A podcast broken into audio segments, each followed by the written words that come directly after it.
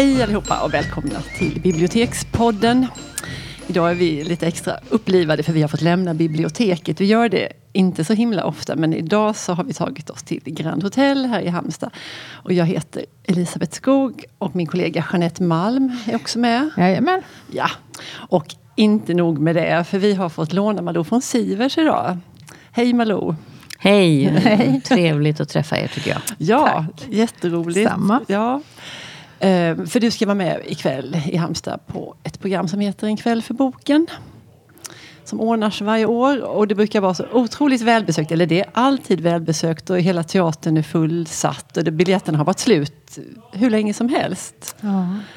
Ehm, de flesta författarna blir väldigt förvånade för de är inte vana vid en sån, sån uppslutning som men, det är här i Halmstad på ett bokprogram. Nej, men det är jättekul. Jag kommer ju från Västervik nu och det var det också så att det var... Mm. Det beror ju mycket på eldsjälar i stan tror jag också ja. som kan få ut eh, det här budskapet att det är spännande med ja. författare och böcker. Det tror jag. Mm. Ja, men vill du berätta lite om, om din senaste, eller dina två senaste böcker, mm. dina skönlitterära böcker som du har skrivit? Den eh, som kom förra året heter Mitt hjärtas oro i min debutroman. Och eh, innan dess hade jag bara skrivit, eller bara, jag har skrivit en novell på Novelix. Mm. Som också hänger ihop med de här egentligen. Men det var min debutroman och det är första av en trilogi. Den andra kom nu i höst. Eh, och det här har jag hållit på med i tio år. Den tredje skriver jag på för fullt nu. Och ehm, kommer att komma nästa höst. Um, och egentligen är det ett, uh, vad ska man säga, ett projekt som jag har burit tror jag med mig inom mig sen jag var liten. Uh, I alla fall frågorna kring det här. Att det mm. sen skulle mynna ut i en trilogi, det är en annan historia. Men, uh, men frågeställningen tror jag att jag har burit med mig väldigt, väldigt länge. Mm. Vill du berätta lite mer om vad de handlar om? Mm. Eller hur? Är det, ja. Om jag säger att jag gjorde ett sommarprogram eh, för två år sedan mm. som eh, många, många kommer ihåg. Jag mm. tror att det var, ja, alla var väldigt förvånade. Jag var nästan chockad. Det var 200 000 som mm. hörde av sig Oj. efter mitt sommarprogram. Så jag var helt knockad. Oj. Och, eh, Men det är ju galet. Ja, och det kanske har sin förklaring i också att det handlade väldigt om en komplicerad relation till en förälder, i det här fallet min pappa. Det börjar ju med att jag sitter vid hans dödsbädd och pratar med honom. Och han är ju nersövd men jag behövde ändå prata med honom. Mm. Det, det, är en sorglig historia. Det är också en, ett slags liksom, försök att uh, få till försoning. Mm. Att få till ett mm. möte som jag egentligen aldrig fick till. Och då är det många som tror att jag sen har kastade mig över liksom, datorn och började skriva tre romaner. Mm. Men så var det inte. Utan det här var egentligen en del i det. Och mm. jag tror att Försoning har varit, det är en röd tråd i, i de här romanerna som jag skrivit. Mm. Um, det egentligen började med en fråga, kan man ärva sår? Ja. Genom, eller trauma och ett sår genom generationer? Mm. Och det tror jag att man kan. Men jag är ju då en, ganska mycket en optimist. Jag tror också man kan bryta mönster. Mm. Om man verkligen vill bryta dem. För jag tror man måste bli väldigt, eh, man måste förstå de här såren. Mm. Eh, så att jag Den första romanen handlar om egentligen eh, jag gick tillbaka till min fråga. Min pappa som jag växte upp med var det var en väldigt bra tid mina första fyra år. Det kan jag minnas fast jag var så liten. Sen föddes min bror och så blev det svart. Det blev kaos i vår familj. Och min pappa förvandlades för mig då, för barn förstår ju sällan sånt här. Mm. Det blev förvirring. Han förvandlades från att vara en eh, pappa som jag var väldigt nära och till att bli en sträng, hård och också en pappa som sen, senare slog oss barn. Mm. Vi, och det var inte så mycket det här fysiska utan det var en känsla av att man aldrig visste. Mm. Om man hade gjort något fel, om man hade gjort tillräckligt. Han kunde då explodera och det kunde bli oerhörda bestraffningar. Det här blev en förvirrad eh, situation för mig och då började jag undra i vuxen ålder allt mer. Varför kunde min pappa förändras på det här sättet? Och då gick jag ännu längre tillbaka och vet att han föddes och då, när han föddes så dog min farmor i barnsäng som man gjorde ofta på den mm, tiden. Mm, det var 1923. Så att hon dog och han fick skulden för hennes död. Uttalet? Alltså det är ju det här som nu, romaner är ju, vet ju ni, mm. fiction. Mm. Och det här har jag hört eh, och det blev satt igång min fantasi. Mm. Vad händer med ett barn som får skulden för sin mammas död mm. och som inte är älskat och inte får den här viktiga anknytningen som man talar så mycket om idag. Eh, och då började jag spinna vidare på det och då gick jag längre tillbaka i tiden när min eh, mina huvudpersoner träffar varandra. Det är Sara och Axel mm. som blir oerhört förälskade. Och Axel har ju ett tidigare äktenskap där han när han var barn först blev han slagen och misshandlad av sin pappa. Sen tar han ner sina söner i källaren och slår dem besinningslöst. Mm. Det är liksom, han förvandlas till en annan person. Mm. Men sen träffar han Sara och skiljer sig och eh, det, då blir han en annan person kärleken liksom förlöser honom, mm. eller det han ser i hennes ögon. Hon är yngre, kommer från en akademisk familj i Uppsala. Och han ser en annan person i sig själv i henne. Men eh, det hindrar inte att eh, han sen... Eh, det är väldigt stark och också den slutar sorgligt den här historien. För, vet inte hur mycket man ska säga men den slutar ju med att hon dör då. Mm, mm. Och kvar blir det här barnet som han hatar. För mm. hade barnet ja. inte funnits så mm. hade hon så levt. Mm. Så han fortsätter ju att misshandla den här pojken. Mm. Och i den andra boken så växer pojken upp och den heter Olycksbarnet. Mm. För det är vad han kallar sin son. Oh, ja. men, men, men det är också intressant med barn att det finns ofta ändå någon i omgivningen som ser dem. Mm. Och det är det här vittnet som ja. många pratar om, Alice Miller ja. och flera. Ja, precis. Ja. Som är mm. så viktigt. Mm. mm. Och i det här fallet är det ett hembiträde som heter Ingeborg som har varit med hela vägen. Mm. I, och som älskar de här barnen. För han har också en äldre syster som älskar honom. Så det finns liksom kärlek ändå i den här pojkens liv. Det är ett väldigt fint begrepp det där, vittnet tycker jag. och det kan, ibland kan det ju vara ganska perifera personer. Men, och, att, och det är också sorgligt att det kan räcka med ganska lite ibland för att någon ska klara sig ändå. Men det viktiga är nog att vittnet inte bara är ett vittne utan Nej. gör någonting. För det finns ju i mina, min berättelse mm. också vittnen som inte gör någonting. Nej, ja. Nej det är klart. Och det blir mm. nästan ännu värre att veta mm. att de vet men varför mm. gjorde de ingenting? Nej. Mm. Det här med försoning sa du tidigare också att du var upptagen av. Och hur, hur eh, för då, då, tänkte jag sådär, kan man, kan man liksom försonas? Krävs det fler? Är det som tango, liksom it takes two för försoning? Eller kan man sköta det där själv? Jag hade i min filosofiska salong, i mitt program med en filosof. Mm. Ja, för mig har försoning alltid varit något man kan göra på egen hand. Ja. Inom sig själv. Mm eh, som har varit en del av mitt skrivande har verkligen varit det. Mm. En läkning. Men mm. sen har jag försökt gång på gång på gång eh, söka min pappa och blivit avvisad på mm. olika sätt. Och eh, jag tänker att jag hade drömt om förlåtelse, att han skulle säga förlåt. Ja. Mm. Eh, eller åtminstone förklara varför det blev som det blev. Mm. Men det gjorde han aldrig och jag tror ändå att jag lyckades själv försonas. Mm. Så jag är inte säker på att man behöver vara två. Nej. Men den här filosofen jag satt och pratade med menade tvärtom. Att försoning behöver vara två, förlåtelse kan man göra inom sig själv. För, okay. Men för mig har det inte varit så. Intressant. Eh, Elisabeth och jag går just nu en vidareutbildning i biblioterapi som är en eh, terapimetod kan man säga som länge har funnits i eh, bland annat Finland och USA. I USA har det använts till en tidigt 1900-tal där man upptäckte att krigsskadade soldater fick faktiskt bättre hjälp av att läsa skönlitteratur än av den tidens andra liksom hjälpmedel för eh, psykiskt traumatiserade. Eh, och det behöver inte vara så allvarligt utan man kan vara i ett sorgetillstånd eller man kan ha fått en diagnos eller någonting. Att, men att man då använder litteraturen som terapimetod. Är det någonting du känner både när du skriver och när du läser att det fungerar så? Absolut. Och I mitt eget fall har det ju varit... Det är som att lägga det man har burit inom sig så länge som har blivit en del av en själv till slut. Man vet inte vad som är vad. Mm. Att lägga det utanför sig själv när jag skriver mm. har varit väldigt läkande. Jag har fått syn på saker. Mm som eh, jag inte kände till. Jag har också fått syn på positiva saker som naturligtvis också fanns med. Mm. Eh, och vilket är viktigt i en mm. läkningsprocess. Mm. Så det har varit viktigt för mig. Sen som jag beskrev mitt sommarprogram med alla de här människorna som hörde av sig och berättade mm. att det här är ju min historia. Eh, jag har aldrig berättat det för någon. Nej. Och eh, jag tror ju på orden som befriar var det ju en eh, Precis. bok som hette en gång. Att eh, det är viktigt att man sätter ord på saker ibland.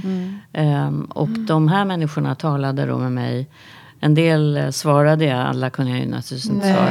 Men det var en pappa som inte hade kontakt med sina barn. Som sa att, vet du när jag lyssnar på det här, nu ska jag ta kontakt med mina barn. Det har jag inte vågat förut. Ehm, jag står inte ut med tanken på att det ska hända det som hände dig. Häromdagen satt jag i en taxi och chauffören började direkt prata om sina barn. Hur han hade tänkt när han hade läst och hört. Så att jag tror verkligen att det är så att man kan Både förstå jag inte ensam. Men man kanske också kan gå in i en annan värld där man ser lösningar som man inte har sett. Så Jo, men det är ju del i den spännande- här terapimetoden också, just att skriva ner. Att bara det att sätta någonting, ett eget trauma på papper, att det hände någonting med dig. Det var till och med mätbart att blodtrycket sjönk och Sömnen eh, blev bättre. Sömnen blev bättre och så, alltså, Spännande. ja, jätteintressant. Men jag tror lite av det är också att man lägger det utanför sig själv så att man får också syn på någonting. Man får distans också. Ja, för man behövde inte heller, eller man behöver inte visa det för någon. Nej. Eh, utan det räcker att man själv själv. vet och att man har det på papper. Ja. Mm. Ja, men, ja, det finns jättemånga spännande aspekter av detta. Också det du var inne på, det här med igenkänning. Att känna igen sig. Någon, det är en otroligt stark och härlig känsla om det är något som man tänker att nej, men det, här, det finns ingen mer än jag som har känt så här. Eller som Och det är väldigt tungt att bära det. Ja. Vi kände ju så när vi växte upp. Min tredje bok om Hanna. Det är fortfarande fiction och roman och sådär. Jag försöker säga det till min släkt. Jag vet inte alltid om de hör vad jag säger. Men det, den kommer ju handla om eh, känslan av att man tror att det här är normalt. Det är normaliserat. Tills man kliver ut och ser, som jag gjorde bland annat, klev in i en annan familj. Och såg att skorna till exempel låg huller och buller. De fick inte, de slängdes inte in i ett förråd och blev misshandlade. Utan föräldrarna skrattade och kom in och sådär. Och då stannade jag till och tänkte, vad är det här? Det blev liksom en upplevelse av att, att det var inte normalt. Det fanns andra system som såg bättre ut. Men det är ju så med barn att man har ju inte så, man är ju väldigt fången i där man är liksom. Absolut. Ja. Ehm, Det här med att vara journalist och författare nu som du är. Har du funnit, du, du var inne lite på det. Det här med din egen historia och det här. Men, men det här att bli en skönlitterär författare. Är det någonting som, som har löpt parallellt med journalistiken? Eller hur? Nej men det var egentligen så att jag har ju alltid skrivit b- små berättelser sedan jag var liten och sådär. Och sen har jag blivit journalist. Journalistiken är ju liksom så endimensionell.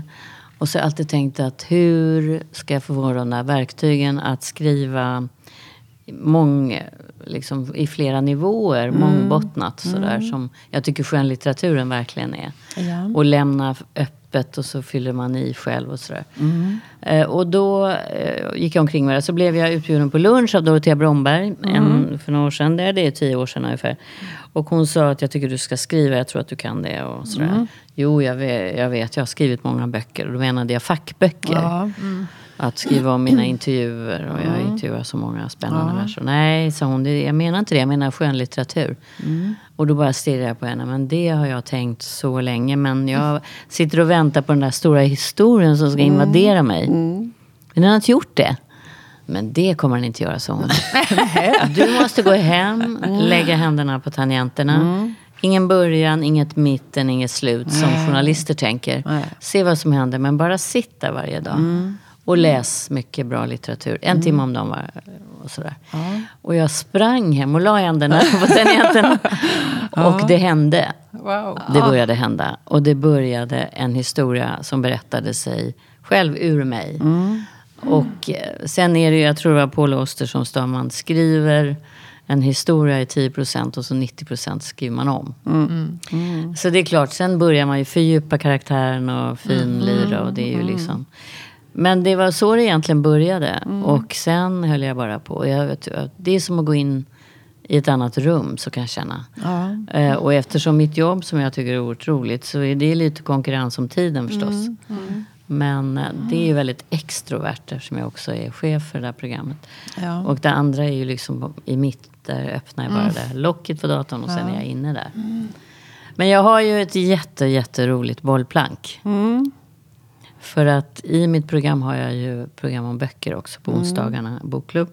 Och där var Monica Fagerholm en gång. Ja, jag läste om det. Ja. Jag blev så till mig. Ja. Jag älskar Monica Ja, Fagerholm. vad så tyckte jag det var så kul att det fanns en koppling mellan Ja. er. För du skrev att hon verkligen hade betytt mycket för dig. Ja, det har hon gjort. Och hon, jag frågade henne lite bara sådär, för jag höll ju på så mycket och tänkte.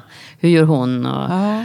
Nej, men du kan kika några sidor så kan jag läsa sånt. Ja. Och då skickade jag faktiskt eh, hela den första delen. För jag hade först skrivit en enda roman, tusen sidor, så delade jag upp den. Och då sa det- kom det tillbaka ganska snabbt, det är skitbra. Men har du bra sittfläsk så kan vi börja jobba, så. Och sen Åh, har, ringer hon, vad är det idag, torsdag va? Ja. Ja, fredag morgon. Imorgon klockan sju kommer hon ringa från, på Facetime. Men vi har ingen Face, vi har bara Time. Ja. Eh, och sen så läser hon högt. Hon ringer från Helsingfors. Mm. Så läser hon högt. Och så stannar hon till och så säger hon, du vet här skulle jag vilja veta mer. Hur, hur såg tyget ut om man bara tittar närmare Men hon är så mycket på för det? tyg. Ja, med. Ja, Ja, det det hon är. jo, men hon har mycket det här siden, Ja. den här Habotai-sidan. och Hon, hon håller på jättemycket med Ja, tyg. roligt. Hon och syr i den här, mycket. Ja, och i den amerikanska flickan så är det en fantastisk roman av henne där det är två flickor som eh, bosätter sig mer eller mindre i en tömd bassäng. Och där håller de på jättemycket med tyg och grejer. Alltså hon är, Just det, hon det har du helt rätt ja. i. Nej, men, alltså, och det är mycket det. Eller också säga nej, jag tycker du ska mera vara målerisk och se, tala om hur det ser ut.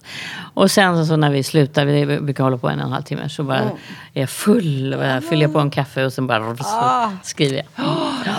Det var häftigt. Ja, det är häftigt. Mentor du har. Ja, Ja. vilken mentor jag har. Det är Ja. helt fantastiskt. Hon ja. ordnar ju också så skrivarkurser. Man kan åka iväg till Grekland. Ja, vet. De har någon liten ställe där som verkar jätte... Jag läste om det senast idag. Eh, Olika sådär skrivarkurser. Antingen i hennes regi eller så i någon annans. Ja. Ja, och då, är, Men, då ja. sa jag till henne, det vill jag göra, men du har kommit för långt, sa hon. Du får inte vara med. Nej, men jag ska ju försöka det sen när jag är Ja. klar med min. Men för det verkar jätteroligt. Ja. Mm. Något för dig Elisabeth. Ja, ja. Vad roligt. Vi ja. kanske ses där. Ja, vi kanske ses där. ja. Eh, stående punkt, sista punkten för dagen. Eh, boktips. Skicka med, gästen får börja. Alltså min första roman är ju en eh, flört med, eller en blink åt allvarsamma leken. Hjalmar Söderberg är till och med med i min bok. Han kliver ju in i handlängen. Eh, Ja, det förstår man ju av titeln också, Hjärtats Ja, oro. precis. någonstans. Det är Ja. lite blink åt honom. Eh, men sen skulle jag nog vilja säga, om jag ska vara lite mer modern, eh, men inte mycket mer för sig när jag tänker efter. Så har jag precis läst om Anna Karenina. Därför jag tänkte, eh, när jag började skriva, så, så tänkte jag att jag skulle skriva den. Jag tycker den är så fantastisk att den är skildrad från tre personers perspektiv. Och samtidigt så ligger i botten, som en klangbotten, ligger ju hur det jäser bland bönderna. Och att de ser hur de bara vältrar sig över klassen i lyx och pengar och kav, rysk kaviar. Och man, där nere svälter de och har misskördar och sådär. Och då... Då tänkte jag att det är otroligt skickligt skrivet. Men sen upptäckte jag att det var ett lite stort steg att tro att det skulle vara Tolstoj redan i debutromanen. Men jag blev så fruktansvärt inspirerad av hur man kan skriva så på så många plan. Så att Anna Karenina tycker jag man kan absolut läsa om. Liksom. ja. Och hitta mycket nya saker i. Bra tips där. Ja. Samma sak med Blond tycker jag man kan läsa på Ja. samma sätt. Joyce Carol. Joyce. Ja. Mm. Du då Jeanette? Jo, eh, jag kommer att tänka på en bok som jag avslutade bara häromdagen. Eh, Arv och miljö av Vigdis Hjort, eh, norska författaren. Som har väckt en enorm debatt i eh, Norge för att hon också skriver om sin familj. Och hennes syster har väl skrivit en mot. Hon har skrivit en mot. Ja. Skillnaden är väl att systern inte är författare. Nej. Men Vigdis Hjort var en etablerad författare och en jättebra stilist. Jag har inte läst systerns bok, men jag, kan, alltså det, jag tror inte att det blir bra när man bara drivs av att liksom driva någon eh, vendetta i bokform. För mig som läsare är ju det helt ointressant. Men Vigdis Hjort, eh, där är ju en konflikt mellan henne och övriga familjen. Att hon säger sig ha utsatt, och det tror vi ju på som läsare, att hon har blivit utsatt av sin pappas eh, övergrepp när hon var ett väldigt litet barn. Och det tigs ihjäl i familjen. Det får inte pratas om och mamman blir helt galen och tar överdos av tabletter och hamnar på... Oj. Ja, eh, Det är väl också det här hålla uppe fasaden, som, och det förstör hon genom att Ja. Mm. det Och det påminner om det jag skriver om också, slutna familjer. där Det är precis det jag menade. Att det, det, det har paralleller där. Mm. Att mm, det är De så är viktigt. livsfarliga. För, ja. Eh, och sättet hon berättar den här historien på är alltså, väldigt, väldigt läsvärd. Så den rekommenderar Mm. jag. Den har jag inte hunnit läsa men den ligger på mitt bord. Ja, Elisabeth. nej, men då kan jag knyta ihop säcken med det här biblioterapi som vi pratade om tidigare. För då vill jag tipsa om Jeanette Wintersons Varför vara lycklig när man kan vara normal. Som ju är en fruktansvärd uppväxtskildring. Hon lider ju all världens kval, den här huvudpersonen. Men det finns någonting som räddar henne och det är det lilla folkbiblioteket i den lilla staden där hon bor. Där hon då går igenom romanerna från A till Z. Och verkligen, och det här läsningen räddar livet på henne. Så är det ett citat som jag bara älskar, som jag måste säga. Och det, bakgrunden är då att när allting är en trasa och när livet suger. Då säger Winterson att jag tror på skönlitteratur och på berättelsens kraft. Vi kan vända oss till dikten, vi kan öppna boken. Någon har varit där för, det, för, någon har varit där för vår räkning och dykt efter orden. Mm, Det, bra. tycker, det är det här med igenkänning och att någon annan har varit dykt Man är inte ensam. Nej. Nej. Ja, Mm. Det var bra. Det var bra. Ja. Jag tänker också på, får man säga en till? absolut. Ja. Ja, Ja, Nej, men jag har också eh, precis läst, är bara, uh, Lugnet. Ja, Ja, det har vi med. Bannerhed. Thomas Bannerhed. Ja, Thomas Ja. Bannerhed. Och jag tycker den också är så sorglig och så intressant. Som handlar om ensamhet. ja. En ung man som eh, mitt i Stockholm så är han så otroligt ensam och valhänt. Han Ja, vet inte precis. hur han ska närma Nej. sig. Nej. Eh, Man vill ju hjälpa honom på traven. för Ja, vi vill man. förstår ju vad problemet är, men han fattar det inte. Nej. Och han är ju så poetisk och romantisk inuti sitt huvud men han kan aldrig få ut det. Nej. Och den utspelar sig också på bibliotek. Ja, I just stora det. delar. Ja. Han sitter ju och Han Han spanar sitter där in och den här, spanar. den här tjejen. Och någon annan som är ensam så är det ju hans mamma som skriver de här hjärtskärande Ja. breven Ja. till honom som är, så, som är inte folierade i romanen. Ja, som man aldrig besvarar. Och man vill bara gå in och snälla Urban, skriv ett svar. Ge henne Ja, ett jag livstecken. vet. Så hon är inte så ensam. Nej, det är mycket om ensamhet. Mm. Ja, nej men vad fint. Grattis alla som får höra på dig och de andra författarna på En kväll för boken. Mm, får inte ni komma då? Nej, vi har en Vi har en läsecirkel på biblioteket. som håller på precis den tiden. Jaha. Men vi har ju fått träffa dig här Ja. nu och det är vi jätteglada Bra, nu är för. jag lite uppvärmd inför kvällen. Ja. Okej, ja, men tack för idag. Tack för att jag fick vara med. Ja, Tack så hej, mycket. hej.